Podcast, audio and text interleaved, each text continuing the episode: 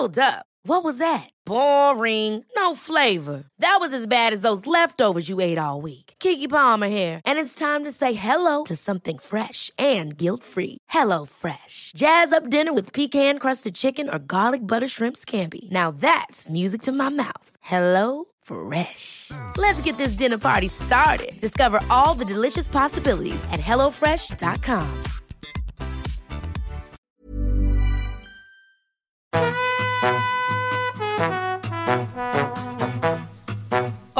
estás escuchando De piel a cabeza, un recorrido por tu salud con Ana y Rosa Molina. porque sabemos que el conocimiento es la mejor medicina. Hola, hola, podcasteros, podcasteras. Estamos aquí tratando de innovar el saludo de Sí, arranque, porque siempre Ana. decimos lo de bueno, bueno, bueno, bienvenidos a. Entonces hemos dicho, vamos a innovar. Bueno, podcasteros, escuchantes, eh, oyentes, mm, en fin. Sí. ¿Cómo estamos, Ana? Pues nada, con, con mucho calor. O sea, en Madrid, desde luego, ya se está haciendo durito, ¿eh? Durito. Hoy, hoy no, no hemos tenido que pensar mucho sobre el tema de que íbamos a hablar, porque sin duda alguna, el ABC del verano, Ana, hoy te necesitamos aquí. Ya llegamos tarde, porque estamos mm, metidas en el mes de junio, eh, sin protección solar. Bueno, yo me la he puesto porque te hago mucho caso, eh, pero creo que nos tienes que contar muchas cosas ¿no? sobre cómo nos afectan estos calores a nuestra piel, el cloro, eh, la sal de la playa, eh, si estamos en la montaña, eh, los mosquitos del verano, no sé, tantas cosas, Ana, que, que te quiero Sí, sí. preguntar hoy. Los dermatólogos cotizamos mejor en estas fechas. Nadie nos escribe en invierno para cuidar la piel en invierno, que también es muy importante y hay una serie de cuidados. Pero en cuanto llegan estas fechas, de repente, por lo que tú dices, las piscinas, el cloro, el mar, la montaña, las picaduras el- y, y la fotoprotección, que por cierto no me escuchas tanto porque has dicho, ya me estoy poniendo la fotoprotección. Ya es verdad, yo ya, Y- no, en realidad, re- me, me Lleva- adelanto, me adelanto, decir, llevo llevas- poniéndomela todo el año. Eso, eso, eso. Pero bueno, ahora me la pongo por todo el cuerpo, entiéndeme. Es que la- reconozco que el resto del año tampoco, claro. es- tampoco expongo más, ¿no? Entonces, Claro. la cara, la cara. Y ahora ya con la mascarilla, hombre, algún día he hecho trampa.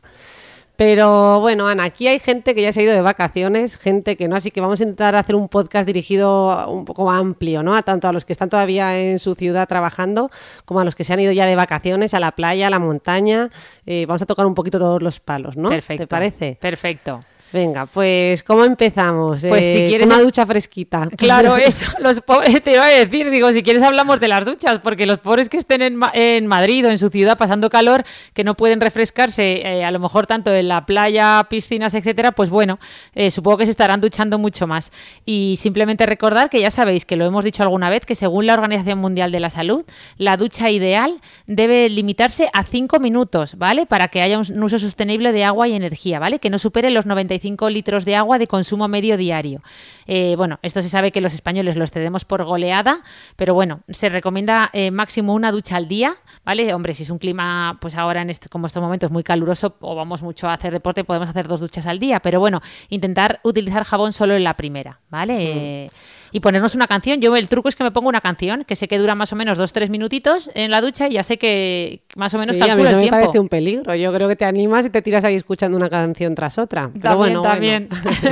Oye, pregunta del millón, ¿ducha matutina o nocturna o las dos? Esta pregunta la, la hace mucho el aporte, ¿verdad? Nuestra amiga Alma, que bueno, eh, desde un punto de vista dermatológico, lo cierto es que da exactamente igual. Eh, más lo que a los dermatólogos nos interesa es que la- las duchas sean cortas eh, y, y nos interesa más la frecuencia, ¿no? Pero, pero bueno, sí que hay estudios de, de una psicóloga de Harvard, de Shelley Carson, que afirma que bueno, que la- ducharnos por la mañana nos, nos ayuda a estar un poco más relajados, pero a la vez mantenernos alerta y hacer, e incluso fomenta la creatividad a lo largo del día, mientras que eh, ducharnos por la noche pues nos ayuda a regular mejor la temperatura corporal e inducir el sueño, con lo cual, bueno, pues optar por una o por otra ya depende de cada persona. ¿Tú de qué eres, por cierto? Mm, pues yo soy de improvisar sobre la marcha. Hay días que hago la nocturna y la matutina, especialmente en estos tiempos, eh, pero si no soy más de nocturna, la verdad. Pero yo tengo que Anda. improviso. Yo, Mm. te- yo no puedo salir a la calle sin ducharme, vamos, me- por las mañanas.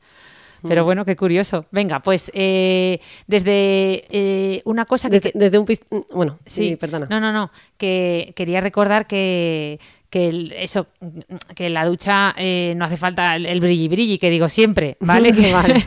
que, que, no hace falta sacarnos brillo, o sea, que, mm, que, hay que ducharse con la mano, masajes suaves, ¿vale? Para no irritar mucho la piel. Eh, eso sería como desde un punto de vista dermatológico, ¿no? Que claro, es lo que yo te quería preguntar, porque hablamos de ducha así y yo creo que la gente varía mucho en el estilo, ¿no? Claro, claro, es decir, que eh, es que hay gente que, realmente les ves y tú, o sea, tú te sacas brillo cuando te duchas, porque gente que se saca brillo, o sea... Yo no, yo no, no ah, reconozco que no. Que coge la esponja y hay unos refregados ahí que digo, Dios mío, vas a terminar con toda tu microbiota, o sea...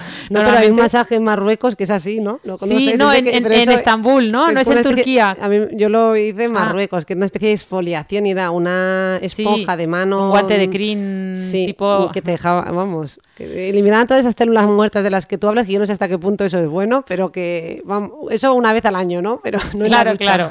A ver, una, efectivamente, eso no pasa nada de vez en cuando, pero la ducha ideal debe ser, pues eso, una ducha corta, como ya hemos dicho, sin sacarnos brillos, es decir, no hace falta usar esponja, con simplemente pasar la mano con un poquito de jabón en las zonas que tienden a, oler, ¿no? Como las axilas genitales, eh, pies, pues es, más que suficiente, ¿no? Recordad que no hay que lavar el interior de la vagina.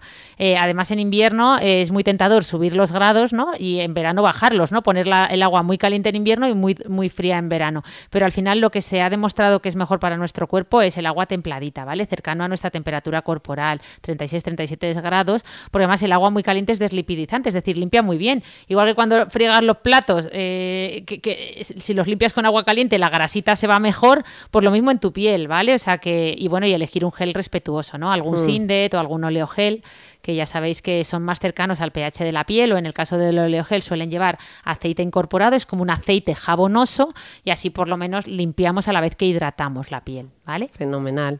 Oye, y esto va a resultar un poco obvio, pero eh, cuando salimos de la ducha, eso de secarse será algo parecido, ¿no? Tampoco habrá que sacarse, bueno, no sacarse brillo en este caso, ¿no? Pero el proti proti de la toalla, nada, tampoco, tampoco, tampoco, no, no hace falta. Eh, hay gente que se seca con secador, pero bueno, eso tampoco hace falta. Es decir, es dar toques suaves con la toalla, aplicar alguna cremita, así que si vemos que, bueno, pues vivimos en, una, en un clima muy seco, ¿no? Eh, recordad que tenemos que secar, ya sé que esto parece de madre de, a sus hijos adolescentes, pero bueno, hay que recordar pues que hay determinadas zonas como entre los dedos de los pies, etcétera, que, que hay que secarlos, ¿no? Porque si no, pues esa humedad favorece el, crecimiento, el sobrecrecimiento de hongos, etcétera.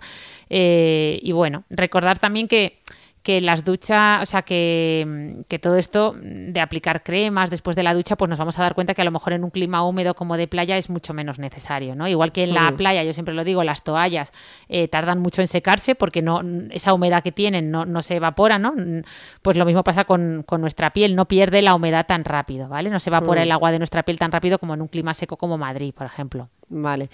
Y para los que ahora salen de viaje, esta es otra pregunta importante. Eh, hacer esa mini maleta y tener que llevar menos botes? ¿Podemos usar el mismo gel, champú, acondicionador 3 en 1 o hay que llevar de todo? Bueno, aquí hay de todo. Los que se, los que se compran los estos botecitos rellenables y, no les falta detalle, a los que cogen uno y dicen uno para uno para todo, ¿no? Eh, los famosos geles champús, que por cierto existen, ¿vale? O sea, que sí que existen los geles champús como tal, o sea, productos de limpieza únicos que nos permiten lavar el cuerpo, pelo, absolutamente todo. Es cierto que son productos que, bueno, que a priori están eh, pensados para usarlos eh, por cortos periodos de tiempo. Nos van a servir, van a hacer su función, pero, pero bueno, sí que, sí que es verdad que los geles de ducha suelen llevar eh, activos detergentes para limpiar la piel, pero a la vez activos emolientes, ¿no? Para restaurar la barrera lipídica y suelen estar formulados, como hemos dicho, a un pH similar al de la piel, ¿no? 5,5. Mientras que los champús son ricos en quelantes, ¿no? Para arrastrar bien la suciedad que se acumula en el tallo piloso y a la vez pues llevan activos que, que, bueno, pues que nos dan brillo, volumen, en suavidad, ¿no? Como los acondicionadores, las siliconas. Entonces, es cierto que eh, usar un solo producto para todo va a cumplir su función en cuanto a si lo que esperamos es obtener una calidad de limpieza baja en el sentido de que, bueno, que, no nos importa mucho cómo nos quede el pelo, por ejemplo, pero si queremos un pelo perfecto, ¿no? Mm, como muy al detalle, de que te quede sedoso, maravilloso, pues bueno, con estos productos obviamente va a ser más difícil, ¿vale? Claro, claro. pues yo soy de esas, ¿eh? de usar de todos modos, de improvisar también, según donde me pille. Bueno, vamos a. Bueno, una pregunta, Ana. ¿Tú eres más de mar o de montaña? Eh, pues de momento soy de, ciudad, como lo que estábamos hablando, de refrescarme en mi propia ducha, pero. Eh, o sea, no sabría ni elegir. Lo que quiero es poder largarme de Madrid, pero bueno. los hay también, bueno, pues entonces para los que están en ciudad también están los que, que tienen piscina, los que tienen ese lujo. Eh, no es nuestro caso, yo por lo menos soy de, de, ducha. como yo, de ducha, ni siquiera bañera tengo. Ni siquiera bañera. Pero ¿qué pasa con el cloro de las piscinas? Vamos a hablar un poquito de eso y todo el tema de la irritación de la piel. Venga, sí, vámonos ya a los que se han ido al mar o mm. piscina, ¿no? Venga. Eh, pues mira, lo primero, eh, es cierto, mucha gente piensa que el cloro reseca, ¿no? Como dicen, es que el cloro reseca la piel y, y, es cierto, ¿vale? Además, una piel seca ya sabéis que pica, ¿vale? entonces, bueno, sí que para solucionar esto que a mucha gente le pasa si hacen natación a lo largo del invierno, pero sobre todo suele pasar en verano, sobre todo a los niños y encima tienen dermatitis atópica mucho más, pues que sepáis que existen eh, cremas hidratantes barrera, ¿vale? Especiales para las piscinas que lo que hacen es crear una película protectora en nuestra piel que hace que, bueno, que Mm, suframos un poquito menos ese efecto, ¿no? No solo del cloro, sino de otras cosas que, tiene el agua de las piscinas eh, en general. Y, bueno, pues no, no son maravillosas, no son un todo o nada, pero un poco de efecto pueden, pueden hacer. ¿Qué más pasa en las piscinas? Pues recordar, eh, recordad que, que, bueno, que esa esas mechas surferas, ¿no? Que nos salen, que se pone como el pelito más claro, ¿no? Que ese pelito, esas mechas que tienen los surferos, que la gente dice que son por el cloro de la piscina, no es por eso. O sea, esas mechas son por, eh, son por el sol, ¿vale? Eh, se debe sobre todo a que la radiación ultravioleta, igual que tiene un efecto dañino en nuestra piel, también daña nuestro cabello. Es decir, daña la melanina de nuestro cabello, hace que esa melanina se pierda y el pelo esté menos oscuro, ¿vale? Esté más clarito, mm. más rubio. También daña la queratina, es decir, no es un pelo solo más rubio, sino más tosco, mm, con mayor resistencia al peinado. También porque en combinación del cloro con el sol. lo que dice la gente con el cloro es que hace que el pelo se les ponga verde o, azulado. Eh, mm, pero esto más que al cloro se debe, eh, porque al final el cloro es un gas, ¿no? Dentro del grupo de los halógenos que, que, que no, es, no es el causante de, ese color azul verdoso que se pone al final del mm. verano en la gente que tiene el pelo más clarito. Esto se debe al cobre, ¿vale? El sulfato de cobre que se utiliza en las piscinas como fungicida y alguicida, eh, ya se usa cada vez menos, pero es cierto que se ha usado durante mucho tiempo. Entonces esos cabellos, o bien que han sido decolorados, es decir, han sufrido un daño a nivel estructural, ¿no? Eh, y por tanto son más porosos y hay más huecos, pues pueden retener ese color azulado del cobre, ¿no? Si queremos eh, evitarlo, lo mejor es aplicar una buena mascarilla que haga un efecto barrera, eh, que lleve aceites o lleve polímeros como las siliconas para plastificar un poco la fibra capilar, ¿no? Y evitar mm. y evitar que se adhiera el catión del cobre. Pero bueno, esto ya es una curiosidad muy hilando muy fino. Vale, vale, no y tan fino. bueno, y mm, ya que hablamos de piscinas, como bueno, piscinas en Madrid charcas, porque hay más charcas que piscinas. Pero imagino que, nos podrás decir, eh, bueno, no sé, eh, que igual eh, da lo mismo el sol que, que, que, recibe el que vive en Barcelona, el que vive en Madrid, en Sevilla o en las islas. ¿Tenemos que tomar medidas extras o especiales? Mm, efectivamente, tenemos que tomar medidas especiales y lo que tenemos que hacer es consultar el índice ultravioleta que tenemos en cada momento donde estemos, porque efectivamente no va a ser lo mismo. La gente dice, no, no, es que hay que evitar las horas centrales del día. Sí, eso está muy bien, pero si además damos el paso de consultar el índice ultravioleta, mira, aquí tengo el mío, que me lo dice el reloj este inteligente. Yo tengo eh, una pulserita de esas que se han puesto de moda, ¿no? Que me diste tú. Claro, es que es, sí, esa es la de los colorines. Es que el índice ultravioleta se puede consultar en forma de números, que creo que, vamos, va, va es una escala que termina, empieza en cero y suele terminar en 11. Eh, cero obviamente sería no hay ningún riesgo. Mira, hoy, ahora mismo a estas horas, a las 8 de la tarde en Madrid, pues nos está diciendo un riesgo de 1, un índice ultravioleta de 1, ¿vale? Bajo. Pero bueno, es cierto que también va por colorines, ¿no? Eh, verde, amarillo, rojo, naranja, morado. El morado es lo peor. Entonces, bueno, esto, esto se llama el semáforo de la fotoprotección. En muchos parques infantiles, eh, colegios y parques de atracciones ya lo hay, ya hay semáforos, ¿no? Donde eh, aparece un color verde, un color amarillo, un color rojo para indicarte, pues, cómo está el sol ese día, ¿no? Y también es muy útil en los niños la regla de la sombra. Tú que tienes niños pequeños, enséñasela. Eh, porque hay que decirles que a la playa hay que ir cuando tu sombra es muy larga, ¿vale? Si tu sombra es muy cortita, eso significa que tienes el sol justo encima y probablemente sean las 3 de la tarde, ¿vale? De hecho, en muchos patios de muchos colegios ya hay relojes de sombra, es decir, marcas en el suelo donde eh, tú pones al niño en un punto central y se ve, además ellos se lo pasan muy bien porque pueden ver un poco eh, según hasta dónde llegue su sombra, si, si deben permanecer en el patio o deben irse a la sombra. Claro. Oye, y ahora que hablas de niños, eh, ¿qué hay con respecto al tema de la protección solar en ellos? Porque por lo menos personalmente yo me resulta muy cómodo estos bañadores infantiles con protección solar. Eh, que descubre prácticamente todo el cuerpo y así solo tengo que echar cremita prácticamente en las manitas, en los pies y en la cara, porque esto de ponerles crema es una auténtica pesadilla. Eh, ¿Qué nos puedes contar o qué recomendaciones nos puedes dar? Pues mira, para padres desesperados. Efectivamente, eh, mm, ya vi que los tenías, que me mandaste una foto, ya vi que estaban los dos ahí bien, bien tapaditos. con sus neoprenos. Sí. Uno me lo regalaste tú, por cierto. Claro, hombre, que es que, eh, pues mira, en la ropa, o sea, igual que cuando hablamos de SPF, hablamos de factor de protección en las cremas, que tú decías que a veces en niños es más complejo ponérselas, llevas toda la razón, en la ropa usamos el UPF, ¿vale? Que también va del 1 al 50 eh, y el máximo sería un 50 más, ¿no? Eh, y lo que mide el UPF es la cantidad de radiación solar que deja pasar cada tejido, ¿vale? Así que obviamente la capacidad de fotoprotección de cada prenda aumenta cuanto menor hay eh, o sea, cuanto menor es el espacio que hay entre los hilos de ese tejido, es decir, cuanto mm. mayor es el peso y el grosor de ese tejido, pues más nos va a proteger, ¿no? Eh, también hay otros factores a tener en cuenta, como que los colores oscuros protegen más que los claros, el tipo mm. de tejido, no es lo mismo las fibras sintéticas como nylon, licra o poliéster, protegen mucho más que el algodón, el lino o la seda.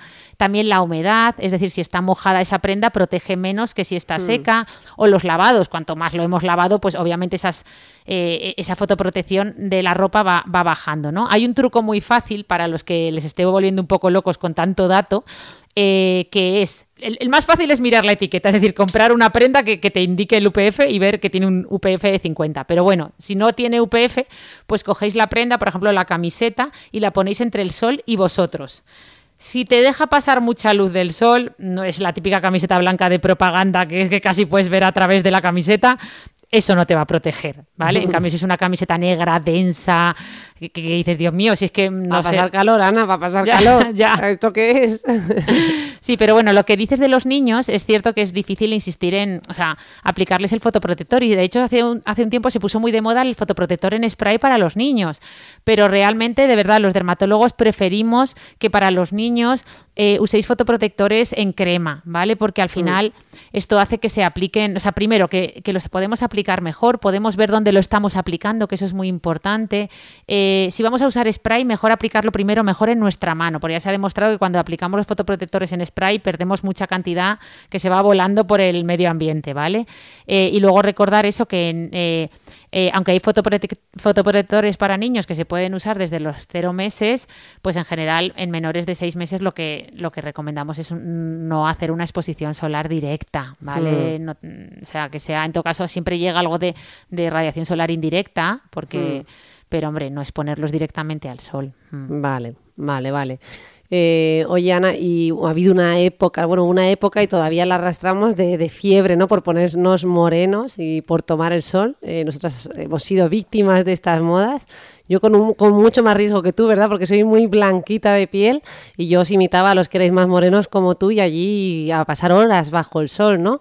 Eh, ¿Esto de estar moreno todavía está de moda?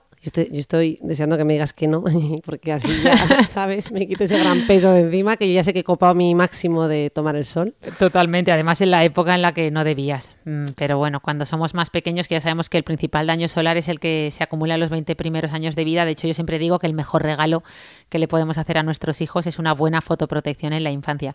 Pero bueno, por desgracia siento decirte que lo de estar moreno sigue estando de moda, ¿vale? Vaya, mm, hombre. esto de la piel bronceada antes no era una moda, o sea, antes es que no, no, no, no a nadie se le podía, nadie lo atribuía como, o sea, nadie lo asociaba con belleza, pero a partir de 1920 fue precisamente Coco Chanel, ¿vale? La que volvió una vez de unas vacaciones de verano mm, con la piel bronceadita y a partir de ahí popularizó eh, este bronceado como eh, un atributo de belleza, ¿no? Y la verdad es que nos está costando la mismísima vida a los dermatólogos cambiar esta mentalidad. Tenemos una cruzada intentando hacer entender a la gente, sobre todo a la gente como tú, que lo más atractivo es el color de piel con el que venimos de serie. Es decir, a una persona como tú, con el pelito tan claro y los ojos eh, verdes, no le pega estar negra como te ponías de. O sea, bueno, como intentabas ponerte, porque yo creo que no lo conseguías. Pero bueno, también te digo que hay buenas noticias Y es que cuando uno mira, eh, ya sabes que se usa Google Trends para mirar las tendencias, ¿no? Google Trends mide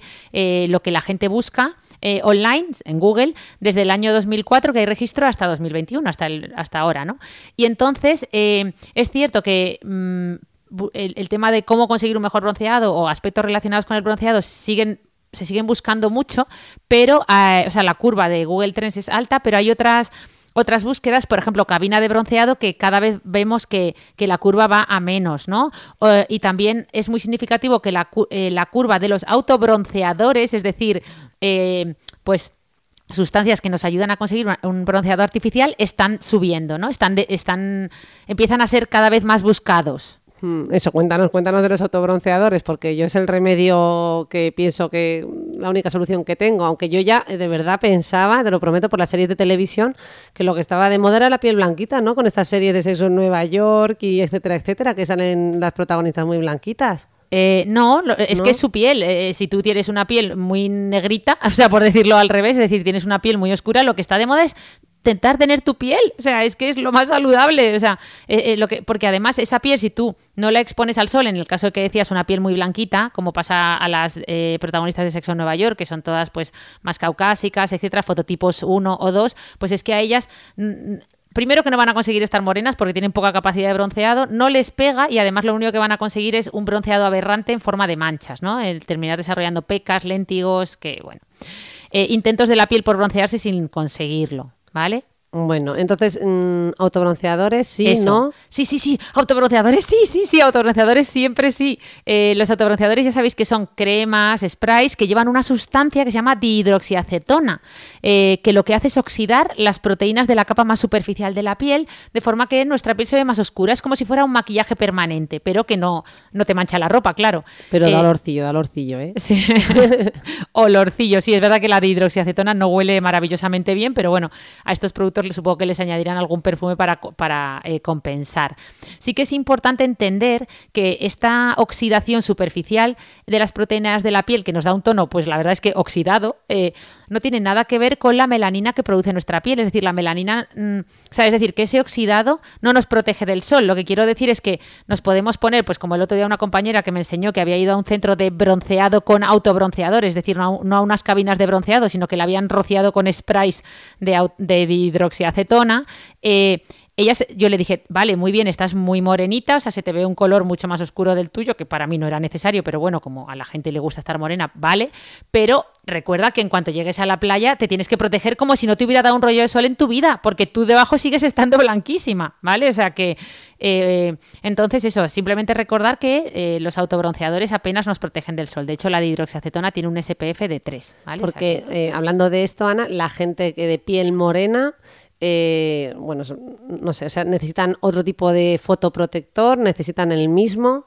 Eso, pues lo que decíamos, los, los fototipos van del 1 al 6. El 1 es gente muy, muy blanca, con pelo muy rubio, eh, bueno, eh, muy, muy poca capacidad de, producir melanina en su piel, mientras que el fototipo 6 es una persona de piel negra, es decir, los fototipos más oscuros son aquellas personas que tienen la piel, pues tienen muchísima capacidad de producir melanina en su piel y claro, la melanina es un pigmento que nos protege del sol, ¿vale? De hecho, eh, una persona con piel muy oscura o incluso negra tiene ya un factor de protección intrínseco natural eh, que equivaldría a una crema con un SPF de de 15 más o menos, ¿vale? Mientras que tú, por ejemplo, que tienes la piel muy blanquita, tu factor con el que vienes de fábrica, tu SPF con el que vienes de fábrica, como mucho sería un 3, ¿vale? es decir, que además se ha visto que, estas personas, pues oye, además envejecen mucho mejor, es decir, a las personas de, a los pacientes de fototipos muy oscuros o piel negra, las primeras arrugas relacionadas con el fotoenvejecimiento, es decir, aquel eh, asociado a la, exposición solar, que es el, el 80% del envejecimiento,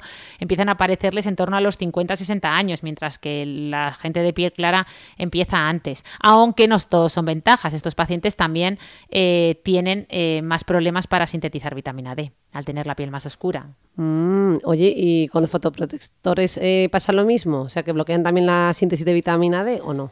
Sí, bueno, eh, no hay consenso absoluto con esto, pero sí que parece que el uso de fotoprotectores de amplio espectro sí que bloquea la síntesis de vitamina D. Si los usáramos bien, como nadie los usa bien, que todo el mundo se pone la mitad de la cantidad recomendada, pues bueno, al final eh, sí que sintetizas vitamina D, y más en un país como España, eh, mm. con tantas horas de sol. Pero bueno, sí que es cierto que poniéndonos pues muy estrictos, si los usáramos súper, súper bien, pues sí que van a interferir en la síntesis de vitamina D. Por eso, bueno, se recomienda, si lo que buscamos es una síntesis de vitamina D a través del sol, pues sí, intentar eh, pues estar unos 15 minutos en invierno o 5 minutos en verano que dándonos el sol, no en la cara, país yo que mm. siempre uso fotoprotector, pero bueno, sí en los brazos o las piernas, mm. eh, antes de ponernos ya el fotoprotector. Oye, y en todo este mundo de los fotoprotectores, que es como infinito, porque vas y encuentras un fotoprotector con protección física, química, en crema, en spray, en textura, no sé qué. Eh, ¿Qué nos puedes decir? Mm, porque es que aquí la paradoja de la elección de la que tanto hemos hablado es que te colapsa la voluntad en ese minuto cero.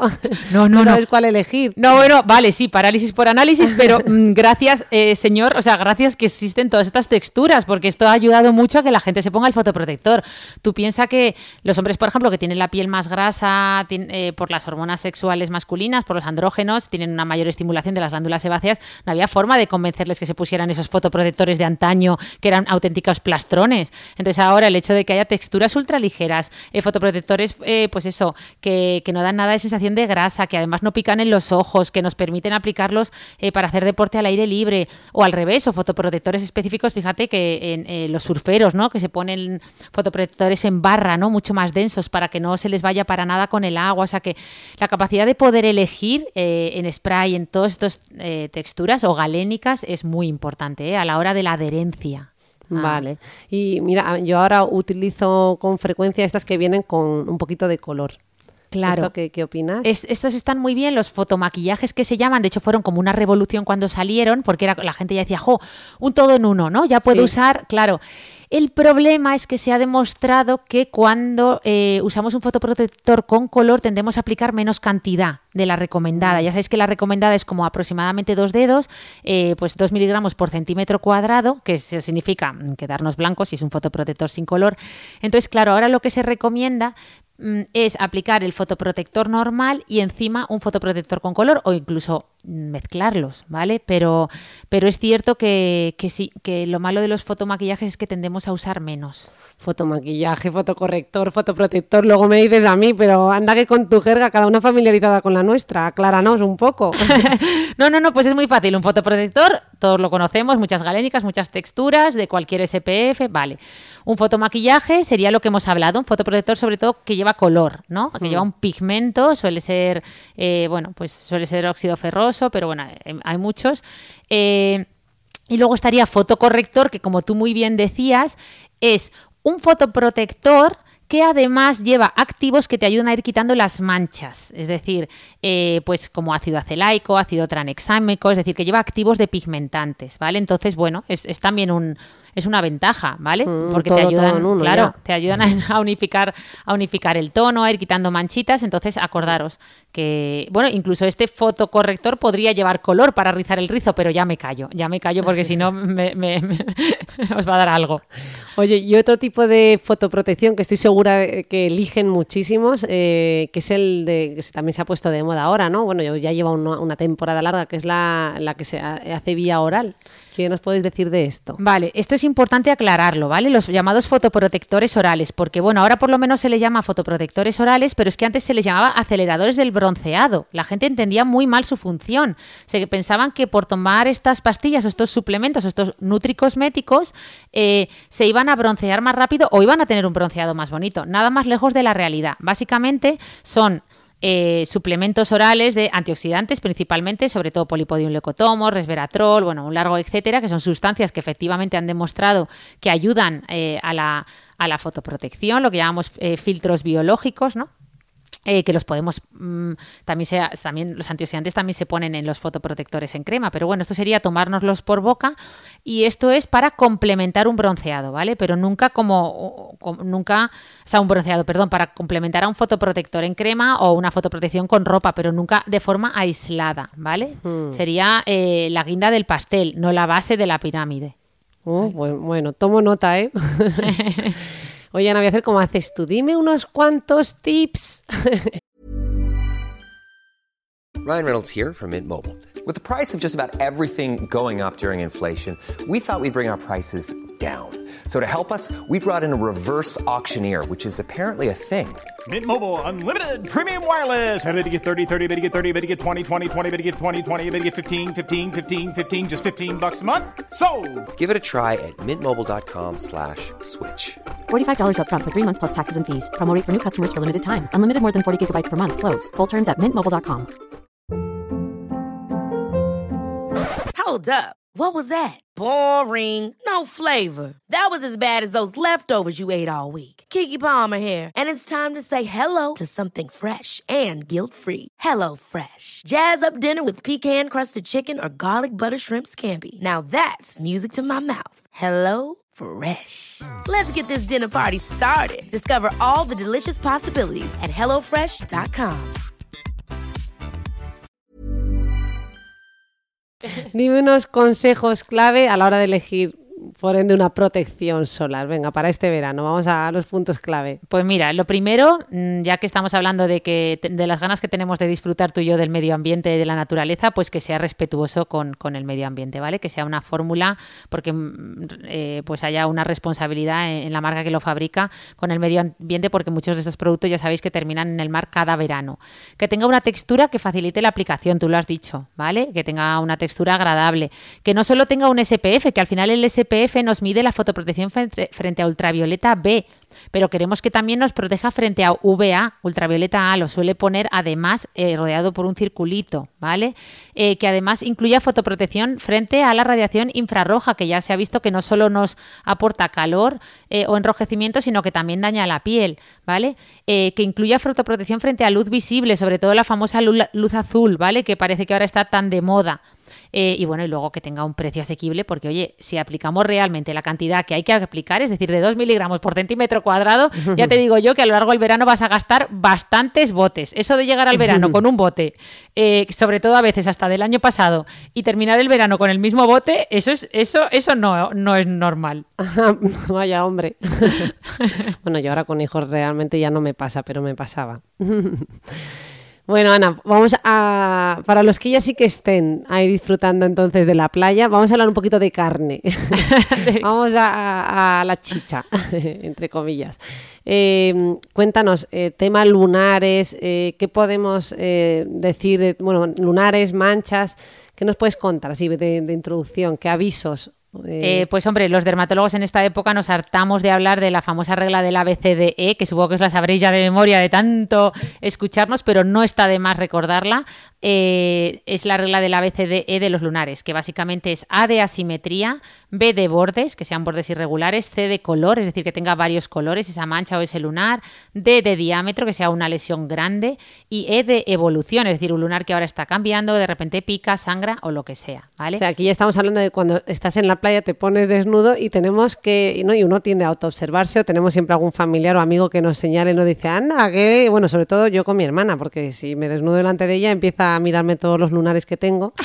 y estos serían los consejos que nos das que tenemos que tener en cuenta. Claro. Para que nos tiene que llamar la atención de un lunar. No es lo mismo si tú te quitas la ropa y yo te veo todos los lunares redonditos, pequeñitos, eh, de un color uniforme, eh, con, con, una, pues, con unos bordes mm, sin bordes prácticamente, ¿no?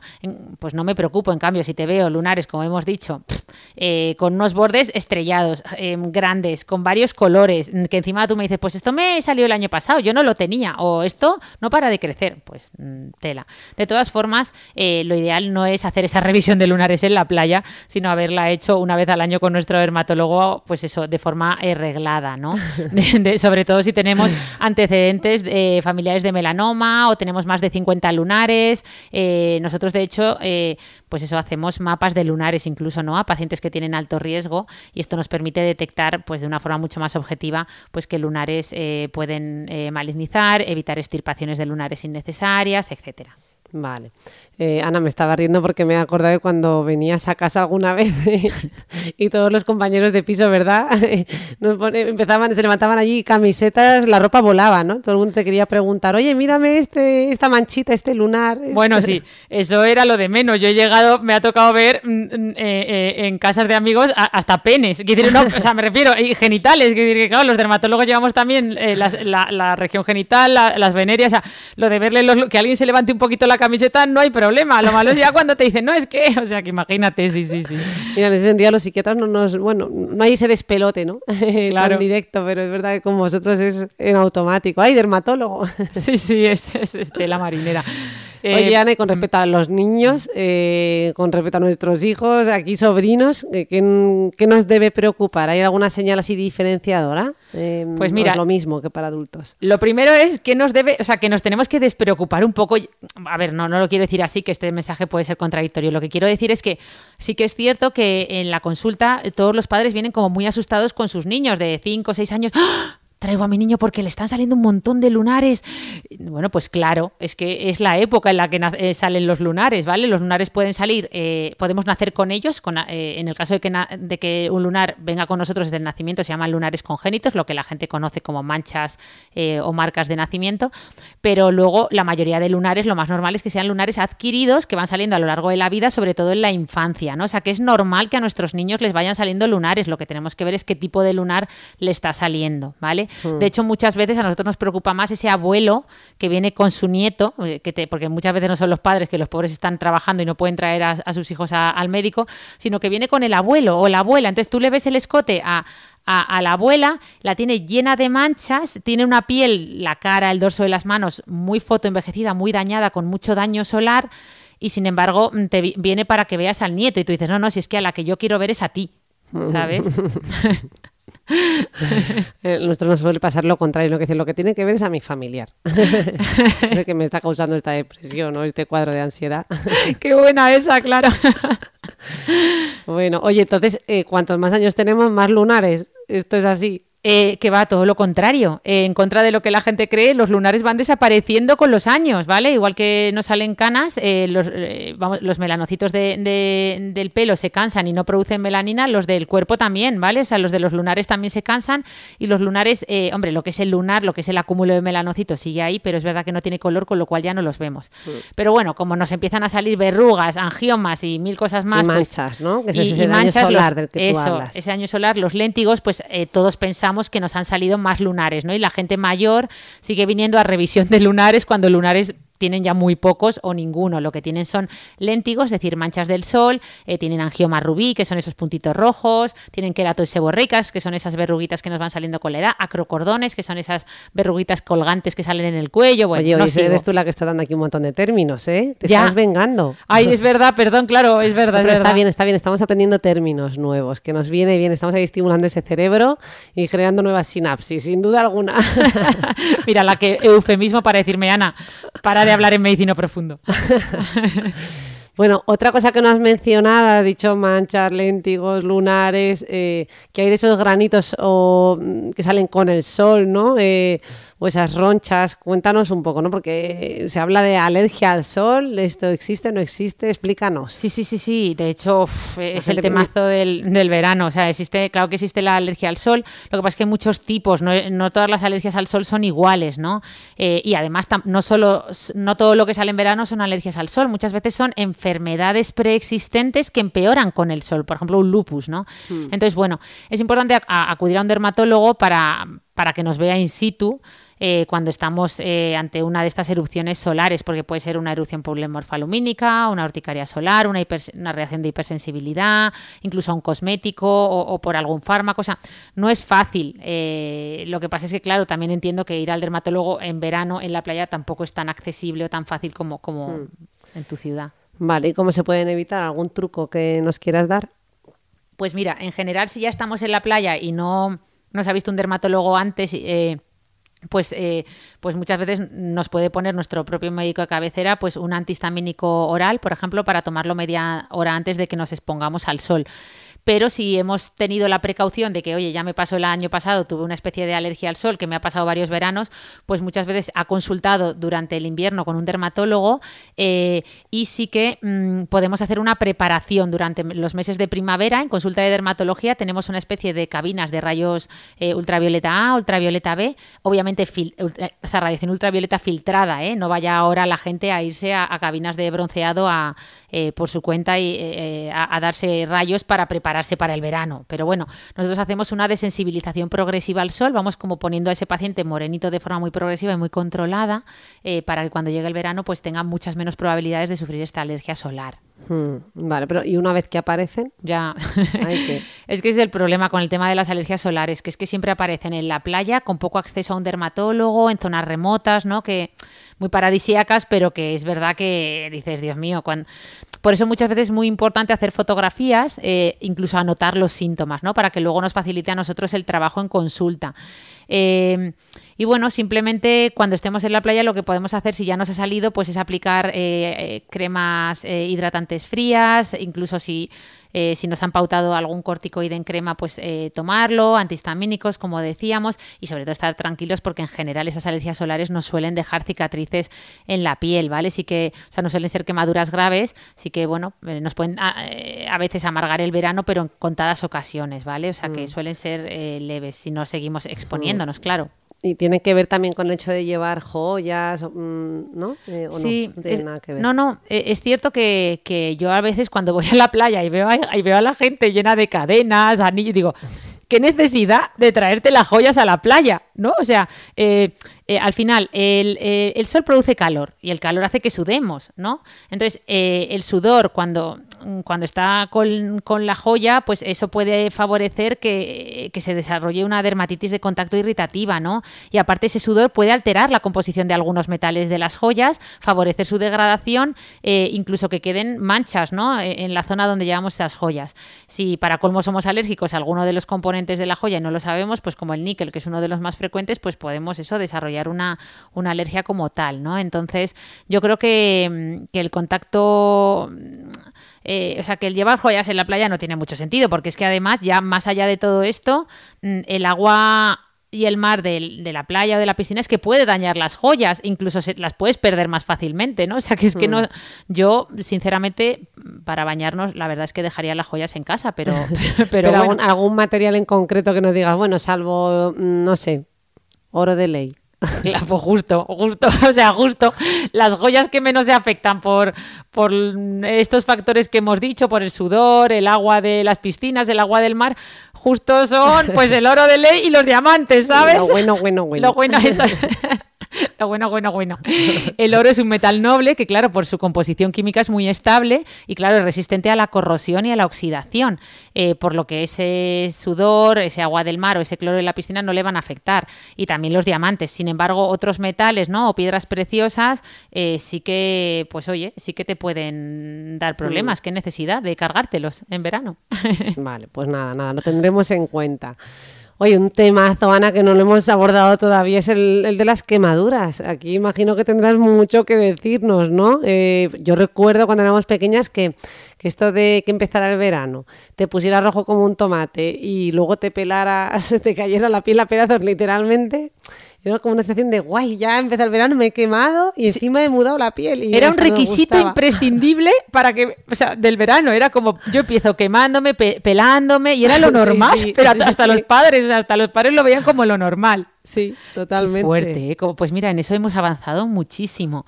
Eh, pues porque además es que lo que más se desarrolla con, o sea, lo que más se asocia es la exposición con cáncer de piel y con problemas por el sol eh, en la edad adulta, son las, las, quemaduras en la infancia, es que es, una pena. Pero bueno, sí que es cierto que, mira, vamos, hablando de quemaduras, la gente tiene como muy claro identificar, tú lo has dicho, una quemadura, ¿no? Pues porque se pone la piel roja, caliente, inflamada, incluso si es una quemadura grave salen ampollas, ¿no? Pero bueno, hay más, hay otros síntomas, ¿eh? que a veces nos hemos quemado y se nos olvida que hay síntomas generales como dolor de cabeza, podemos tener fiebre, ganas de vomitar, encontrarnos muy cansados y además todos estos signos y síntomas aparecen muchas horas después de la exposición solar, ¿vale? O sea que, que, que no muchas veces mucha gente dice llega a casa por la noche, se ve un poco rojo y dice, vale, pues no, eh, me he quemado, pero no mucho, no, hay que esperar más tiempo, eh, Mm. unas 48 horas, para saber el grado final de la quemadura, porque esto eh, evoluciona a lo largo de las horas. Oye, y hay más, hay zonas no más susceptibles de, de que sea, de que nos, bueno, más sensibles a una quemadura, ¿no? Sí, hombre, a ver, en principio nos podemos quemar todo, hasta los lóbulos de las orejas. Yo he visto quemaduras de cuero cabelludo, de los labios, eh, los ojos, por ejemplo, que jo, eh, son extremadamente sensibles a, a la luz, ¿no? Ultravioleta. Pero bueno, lo cierto es que las típicas zonas de quemadura son cara, mm, hombros, escote y parte superior de la espalda. Es un clásico, ¿no? Entonces, bueno, eh, son las zonas eh, que más riesgo implican porque además es donde más te da en las horas centrales del día, como tienes el, el sol justo encima, pues es que es ahí donde, donde más te da. Y bueno, y de hecho es muy fácil de identificar quién se ha quemado en la infancia porque vienen y justo en esas zonas que hemos dicho, cara, escote, hombros, es que están llenos de léntigos y de pecas, lo que nosotros llamamos eh, campo de cancerización o zonas de daño solar. Es que a veces te dicen, no, no, si yo no tomo el sol. Digo, porque le dices, tienes, tienes eh, mucho daño solar. Eh, y te dicen, no, no, si yo no tomo el sol, digo, ahora. Lo, lo está diciendo mientras me mira los brazos. Oye, Ana, y así como una recopilación de mm, factores que hacen que tengamos más probabilidad de quemarnos. Tipo, pues eso, ¿no? Piel clara, que ya nos lo has dicho, Sí. ojos claros. Un, dos, pues- tres, responda otra vez. Eh, tú lo has dicho, piel clara, ojos claros, cabello claro, que te indican que eres un fototipo claro, Ajá. un fototipo 1 2. Claro, pero, claro. Pero bueno, también eh, tomar el sol o exponernos al sol eh, a gran altitud, ¿no? Eh, aunque sea pues una piscina que está en altitud o, tomar o que estemos tomando algún medicamento fotosensibilizante, eh, el alcohol. ¿Vale? También, eh, también eh, cuando tomamos alcohol al aire libre eh, o bueno, tener alguna enfermedad de, la piel en concreto, ¿no? Mm. Como el vitíligo, o estar inmunodeprimido, etcétera. Vale, es importante eso de los medicamentos, ¿no? Y recordarlo porque mucha gente va con muchos fármacos a, a la playa, a lo mejor le han puesto uno nuevo y no, y no está al tanto, ¿no? De estas cosas. Eh, bueno, si nos hemos quemado, ¿qué podemos hacer, Ana? Nada, pues lo que decía, eh, identificar el, lo primero es identificar el grado de quemadura para saber si podemos manejar esa quemadura nosotros en casa o hay que consultar, ¿vale? Y esto no se sabe eh, tan rápido como pensamos. En general, sí que hay signos que nos pueden alertar de, ostras, esta quemadura es grave. En cuanto empezamos a ver ampollas, eh, que la quemadura es muy, muy extensa, por ejemplo, que afecta casi todo el cuerpo, que eres un cangrejo en toda regla, ¿no? O sea, o mucha fiebre, dolor, ¿no? Incluso de cabeza, pero también de la piel, eh, o incluso ya si tenemos desorientación, náuseas, escalofríos como tiritona, eh, bueno, pues todo, o incluso en nuestra piel ya empiezan a aparecer ampollas, o incluso, pues eso, algunas ha infectado, pus, etcétera, pues todo eso nos tiene que hacer consultar, son signos de gravedad, claro. Y para las más leves, porque imagino que eso será, ¿no? Sí, sí. No creo que sea lo que más gente ha vivido.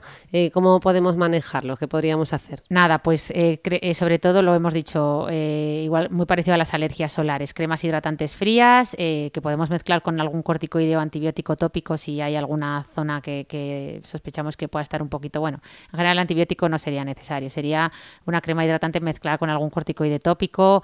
Hombre, a veces se necesita tomar algún antiinflamatorio oral, si nos lo recomienda nuestro médico, ibuprofeno, etcétera, y beber mucho líquido, claro, porque eh, tenemos que evitar la deshidratación, porque esa piel roja, roja, roja está súper inflamada y una piel inflamada lo que tiene es mucha vasodilatación, es decir, tiene toda la sangre está yéndose a la piel. Esto va a hacer que, que- que se genere más calor en la piel y que sudemos más para compensar, eh, ¿no? Eh, por- para termorregular. Entonces, bueno, vamos a, nos podemos deshidratar, claro. Y, oye, ¿cuánto tarda de media si una quemadura en curar? Que es lo normal. El otro día me lo preguntaba una amiga. Sí, pues hombre, mínimo 7-10 días hay que mantener las medidas que hemos hablado. Eh, obviamente protegernos mucho del sol eh, durante, durante todo este tiempo de forma estricta. El punto, el punto álgido de la quemadura suele ser a las 48 horas, pero a veces el punto álgido puede demorarse incluso hasta el tercer día, o sea que, que hay que hay que estar atento si nos hemos quemado, no solo el primer día, sino los días posteriores. Y, y bueno, y muchas veces eh, cuando cura dejan pigmentación residual en la piel, o sea que no, no se va a mantener esa pigmentación, es una pigmentación inflamatoria que va a ceder, pero bueno, que puede quedar. Y una vez que ya hemos empezado con esa. eh, cuando hemos empezado a pelarnos, hay que.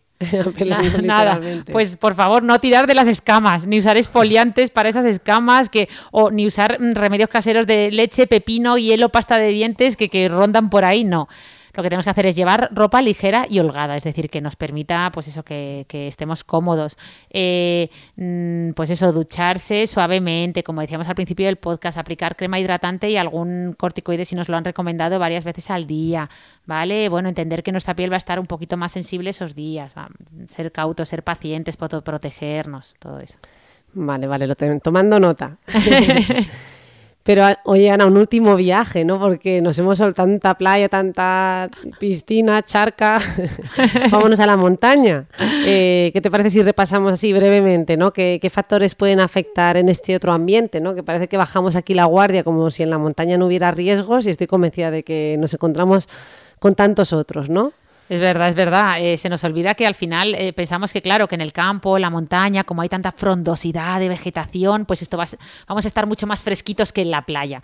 Y en cierto modo es, eh, es real, pero también es, es, verdad que al final a la radiación solar vamos a estar expuestos mucho también eh, en la montaña, porque es que además eh, eh, en la montaña con, ya sabéis que con la altitud, es decir, con, con cada 300 metros de altitud sobre el nivel del mar, la radiación ultravioleta se incrementa un 4-5%, ¿vale? Por tanto, en estos lugares, pues eso, nos podemos quemar también muy fácilmente, a pesar de que estemos más fresquitos, simplemente por la altitud.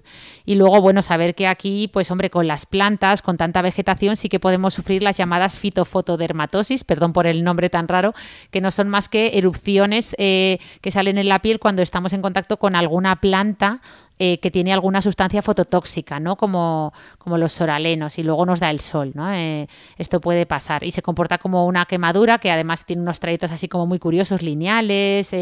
claro, pues por, por, la forma en la que nos ha arañado o nos ha pasado la planta por, por la piel. Hmm. Oye, y para. Mm, ahora estoy pensando en los que van a la montaña o los que van por ahí haciendo trekking, tipo camino de Santiago, que hay de esas rozaduras horribles. Eh, mm, no sé, ¿qué nos puedes contar de estas otras cosas? Sí, esto se produce eh, por microtraumatismos de repetición, ¿vale? El pie, muchas veces la gente, por ejemplo, eh, le, le, sale una ampolla, ¿no? O le sale o, una uña negra, ¿no? Lo que llamamos un hematoma subungueal, es decir, que, que, se acumule sangre debajo de la uña, que esto es muy típico en el Camino de Santiago. Hay gente que pierde las uñas y todo y se creen que es, no, no, pero si nadie me ha pisado no tuve ningún golpe fuerte. No, perdona, has estado sufriendo microtraumatismos de repetición sin parar, tú, sobre todo si encima esos zapatos no te ajustan bien, ha estado ahí bailando el pie, ¿vale? Entonces, bueno, eh, simplemente decir que aquí el mejor tratamiento para los caminantes es la prevención, la tríada de buenas zapatillas, calcetines de calidad y uñas cortas. es decir, que cuando elijamos el calzado para el Camino de Santiago, por ejemplo, no nos fijemos solo en la estética, sino en, nuestra pisada, en la longitud del calzado. Mínimo nos debe sobrar más o menos 0,5 o 1 centímetro en la punta de la zapatilla. Esto lo podemos ver tocándolo, pues como hacen las madres, eh, poniendo o poniendo, o sea, por delante o poniendo nuestro dedo en la parte posterior. Y bueno, eh, vamos, lo que, lo que decíamos. Vale. Oye, y también aquí otro gran eh, tema es el de los mosquitos, los bichitos. Eh, aquí, ¿qué medidas podemos tomar y qué es lo más frecuente? Bueno, aquí es que es infinito el mundo. Yo doy, de hecho, la clase de zooparasitosis, zooparasitosis a los alumnos de quinto de medicina en la Universidad Autónoma de Madrid. Bueno, yo soy, les doy gran parte de la asignatura, pero esta clase les resulta, o sea, no, no paro de oír gestos, ¿no? En clase de. ¡ah, socorro! Porque claro, damos mosquitos, arañas, chinches, pulgas, garrapatas. Bueno, es que no, no habría por dónde empezar. Pero bueno, sí que es cierto que lo más común, eh, obviamente en verano, son los mosquitos, ¿vale? Estos pequeños seres nos pueden arruinar las vacaciones totalmente. totalmente. Y además hay muchos Además hay muchos mitos en torno a los mosquitos, eh, eso de que dicen que pican a la gente que tiene la sangre más dulce y todas esas cosas, y no es cierto. O sea, lo, los mosquitos eh, lo que hacen es detectar eh, nuestro, o sea, no detectan nuestros niveles de, de, glucosa en sangre para nada. Lo que sí que detectan es otras cosas, por ejemplo, el sudor, eh, el dióxido de carbono que emitimos en la respiración, la temperatura de nuestra piel, la humedad de nuestra piel. Entonces, bueno, eh, las que realmente pican son las mosquitas, ¿vale? No los mosquitos, las mosquitas, y ellas se basan, eh, eligen a sus víctimas en función de los compuestos volátiles, ¿no? De, nuestro sudor, que esto ya lo hablamos en el episodio de, sudor y olor corporal, pues como sustancias como el ácido láctico, el amoníaco y, y, otros compuestos químicos, es decir, nuestro perfume corporal natural es lo que realmente les, les atrae, ¿vale? Pero no el azúcar en sangre, no que tengamos la sangre más o menos dulce. Vaya, hombre, yo que siempre decía esa metáfora, lo utilizaba para dármelas de dulce. Cuando discuto con mi marido, claro. Eh, ¿Qué podemos hacer, Ana, para tratar esas picaduras de mosquita? Eh, pues mira, cuando la mosquita nos pica, eh, lo que hace es introducir dos diminutos tubos debajo de la piel, ¿vale? Uno le sirve para absorber nuestra sangre y otro para inyectarnos una sustancia que, evita que la sangre se coagule eh, conforme ella la está absorbiendo, ¿no? Entonces, esta sustancia, esta segunda sustancia eh, que nos inyecta eh, es la que hace que, que nuestro cuerpo libere histamina, que ya sabéis que es una molécula que lo que provoca es una inflamación, aparición de ronchas, picor en la piel. Entonces, bueno, digamos que todo esto que se produce tras una picadura técnicamente no es culpa de la pobre mosquita, bueno, en parte sí, pero sobre todo es eh, lo que nuestro cuerpo reacciona, o sea, lo que nuestro cuerpo produce frente a esa sustancia que ella nos ha inyectado, ¿no? Entonces, no todos reaccionamos igual. Hay gente que simplemente desarrolla un pequeño bultito, un pequeño abón, eh, pero es que hay otros que desarrollan, pues eso, unas reacciones inflamatorias brutales con ampollas, lo que llamamos culicosis bullosa, perdón por hablar en medicina profundo, y que bueno, que, que hay que aprender a, a controlar, claro. Mm. Oye, Ana, y hay gente a la que le pican mosquitas, gente a la que le pican avispas y gente a la que se les meten arañas por el oído. No, no me lo recuerdes. No me lo recuerdes. No me Ay, lo es que recuerdes. hablando de bichitos me he acordado de, de esa araña que se te metió a ti en el oído. Eh, Es que yo duermo con tapones desde hace años porque un verano en nuestro cortijo, que aquello es, una, es un festín de, de bichos, eh, se me metió un bicho en el oído. Nadie me creía, nadie me creía. Todos me decían que estaba, bueno, no loca, porque delante de mi hermana no puedo decir que estaba loca, pero eh, todo el mundo me, me decía que eso era imposible, hasta que al final, dos días después de oír cómo se movía todas las noches de no poder dormir, fui a urgencias, me hicieron un lavado a presión y efectivamente salió una araña que además era bien grande. Vamos, vamos, tenemos documento gráfico de Sí, ello. sí. Era espeluznante como mínimo. Tenemos fotos, yo me convertí en Spider-Woman, como se cachondeaban mucha gente en redes, pero bueno, eh, luego ya me explicaron los otorrinos que, que los oídos se mete de todo, o sea que tuve suerte al parecer, porque mi araña, mm, por lo menos, o sea, que se meten hasta, hasta escarabajos, o sea, bueno, no Bueno, quiero hablar. Vamos a dejarlo, Sí, vamos sí. a dejarlo que esto es, es verdad que afortunadamente no es lo más frecuente, pero alguna Sí. picadura de araña y de algún que otro bichito sí que nos podemos llevar. Sí, de Así hecho, que- eso, las arañas recordar que no pican, sino que muerden, más bien, tienen una especie de, no son exactamente colmillos, pero casi, y lo que hacen es que atraviesan nuestra, sea, atraviesan la piel e inyectan un veneno que, bueno, en, en, en- en algunas, en el caso de algunas arañas, como la viuda negra, la araña marrón eh, eh, o la tarántula europea, la verdad es que puede ser realmente grave, ¿no? Entonces, bueno, sí que vamos a saber que es una picadura de araña porque la piel normalmente se necrosa, es una picadura mucho más aparatosa que la de otros bichitos, ¿vale? O sea que hay que ir a urgencias. Vale, Ana, oportunidad para un último bichito más. Elige uno. El Solo- primero que te venga a la cabeza y vamos acabando porque se nos pasamos de tiempo una vez más.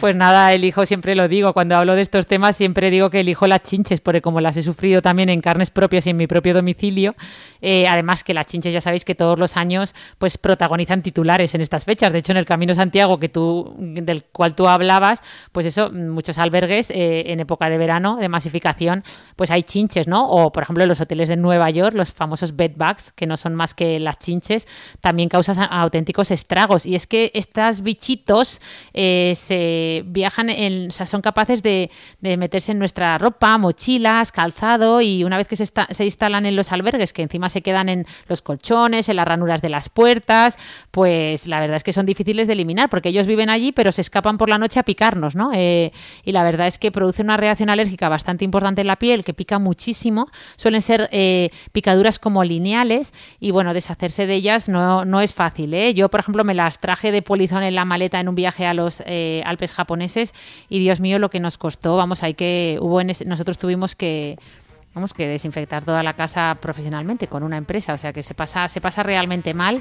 Así que bueno, no, no me da tiempo a contaros muchas más cosas de chinches, pero Nada, nada, yo creo que os chinches, alegráis. araña, nos queda la cucaracha australiana. Ana, tenemos para un podcast de bichos. Yo creo que hoy cortamos aquí. eh, Eso, yo creo que podemos dejarlo, ¿eh? No hay que fobias, hacer- entre bichitos y Ah, fobias hacemos eso sí que podcast, podemos ¿qué te hacer, un, un podcast de, de fobias. Pero sí, pero, pero yo creo que bichos les podemos dar un, ya un descanso, ¿no? Bueno, pues nada, que una vez más muchísimas gracias a todos por escucharnos. Eh, esperamos que este ABC del verano eh, os lo toméis muy en serio, que os haya ayudado. Y nada, nos vemos otro viernes más. Eso, como siempre digo, por favor, si os ha gustado, recomendad a vuestros conocidos, recordad que lo pueden escuchar a vuestros amigos en Spotify, en iVoox, en Apple Podcast, en YouTube, estamos en todos lados. Seguid dejándonos comentarios, siempre insisto, porque es que es mi mayor afición leer las cosas tan tan chulas que nos dejáis. Y nada, y muchas gracias por escucharnos. Que vaya bien el verano, si nos estáis escuchando en la playa, en la montaña o en vuestro piso encerrado. Hasta luego. Hasta luego. 啊。